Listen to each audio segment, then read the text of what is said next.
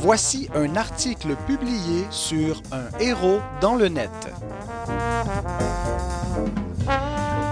Qu'est-ce que la loi de Dieu et où la retrouve-t-on? Qui est sous la loi? Et que signifie ne pas être sous la loi mais sous la grâce? Quel est le rôle de la loi dans la rédemption depuis Adam jusqu'à Christ? Quel rapport le pécheur a-t-il avec la loi? Peut-il y obéir? Peut-elle le récompenser? La loi est-elle bonne et utile pour les croyants ou est-elle totalement révolue et même contraire à la grâce? Ces questions sont non seulement fondamentales à une juste compréhension de la loi, mais qui plus est à une juste compréhension de l'Évangile. La loi n'est pas un élément secondaire, mais un élément central à une bonne théologie. Certains courants théologiques plus ou moins reliés entre eux sont responsables de la confusion à propos de la loi parmi les chrétiens évangéliques. En voici quelques-uns. Premièrement, le dispensationalisme. Le dispensationalisme est un système théologique qui met l'accent sur la séparation entre l'Ancien et le Nouveau Testament. L'idée fondamentale du dispensationalisme consiste à séparer Israël de l'Église en plaçant chacun d'eux dans un cadre théologique qui lui est propre. Israël opère sous l'économie révélée dans l'Ancien Testament, que l'on appelle la loi de Moïse, tandis que l'Église opère sous l'économie du Nouveau Testament, que l'on appelle l'Évangile de Jésus-Christ. Ces notions ne sont pas complètement erronées. Cependant, elles ont conduit les chrétiens à ne pas voir l'harmonie entre l'Ancien et le Nouveau, et à les considérer comme deux systèmes totalement indépendants l'un de l'autre. Ce faisant, les chrétiens dispensationalistes ont tendance à considérer que la loi biblique se limite à la Torah et concerne les Juifs seulement. Or, s'il est vrai que l'on appelle la Torah la loi, il est faux de penser que la loi est limitée à la Torah. La même loi qui fut donnée à tous les hommes à la création et au peuple de l'Ancien Testament est au cœur de la Nouvelle Alliance et elle concerne directement les chrétiens. Une deuxième erreur, c'est le subjectivisme moral. À moins d'admettre l'existence de Dieu, on ne peut pas croire à une loi morale universelle. Autrement dit, pour croire que le bien et le mal sont des réalités objectives, il faut croire que Dieu existe et que c'est lui qui a déterminé le bien et le mal à partir de sa loi morale. Une loi morale n'existe qu'en fonction de personnes morales.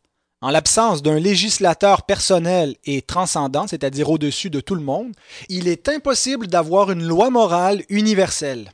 Bien sûr, tous les chrétiens reconnaissent que ce législateur est le Dieu de la Bible et que la loi morale universelle est la loi de Dieu. Cependant, beaucoup de croyants optent en faveur d'un subjectivisme pour connaître la volonté de Dieu plutôt que de se fier à la parole écrite. Ils n'ont alors que peu de considération pour la révélation de la loi dans les Écritures, puisque selon eux, la direction subjective du Saint-Esprit est spirituelle, tandis que la loi est une lettre morte. Cette tendance mystique vient d'une mauvaise compréhension à la fois du rôle du Saint-Esprit et de celui de la loi. Un troisième courant théologique qui vient brouiller notre compréhension de la loi est ce qu'on appelle l'antinomisme. L'antinomisme, c'est une tendance qu'on retrouve dans différents systèmes théologiques. Généralement, les antinomistes opposent la loi et la grâce de manière à rejeter la loi. Anti veut dire contre ou opposé à et nomos veut dire loi, donc opposé à la loi. Généralement, ces croyants ne considèrent que l'opposition entre la condamnation de la loi et la grâce de l'Évangile sans prendre en compte l'harmonie entre la justice de la loi et la justification par la foi.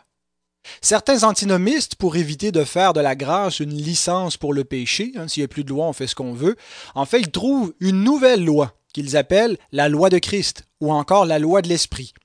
En pratique, cette nouvelle loi revient à peu de choses près à la loi morale de Dieu, mais ils affirment que la première loi, la loi morale de Dieu, est maintenant caduque et que les chrétiens ne sont d'aucune façon liés par elle. À mon humble avis, l'antinomisme vient d'une mauvaise compréhension de la relation entre la loi et l'Évangile. Et il n'y a pas de nouvelle loi, il n'y a qu'une seule loi de Dieu.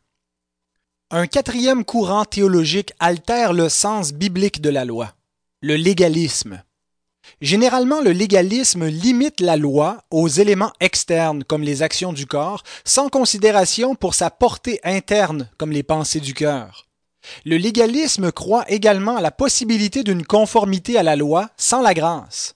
Les formes les plus radicales de l'égalisme enseignent le salut par les œuvres, tandis que les formes plus modérées affirment que si le salut ne peut être reçu par les œuvres, d'autres bénédictions inférieures le peuvent.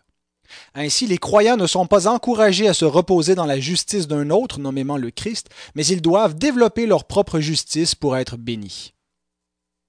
Terminons cet article d'introduction à la loi avec une définition biblique de la loi.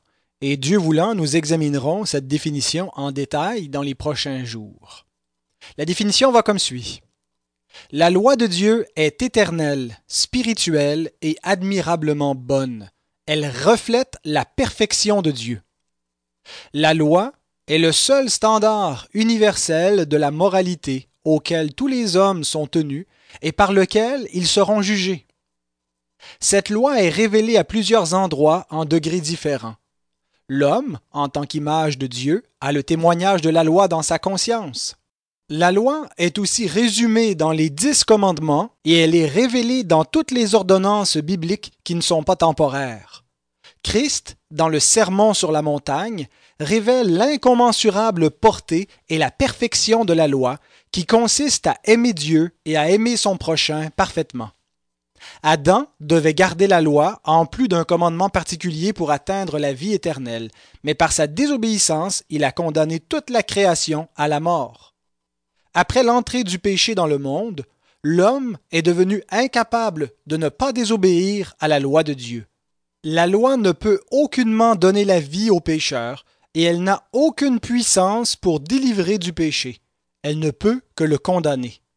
Christ, le deuxième Adam, est né sous la loi afin de l'accomplir par une parfaite obéissance. De plus, il a délivré les croyants de la malédiction de la loi en subissant la mort à leur place. Les croyants sont gratuitement déclarés justes lorsque l'obéissance active et passive de Jésus leur est imputée par le moyen de la foi. N'étant plus condamnés, mais étant justes, et n'étant plus sous la puissance du péché, mais sous celle de l'Esprit, les croyants régénérés gardent la loi morale de Dieu malgré le péché rémanent en eux. Trouvez la version écrite de ce texte au www.unhéros dans le net, barre oblique, loi.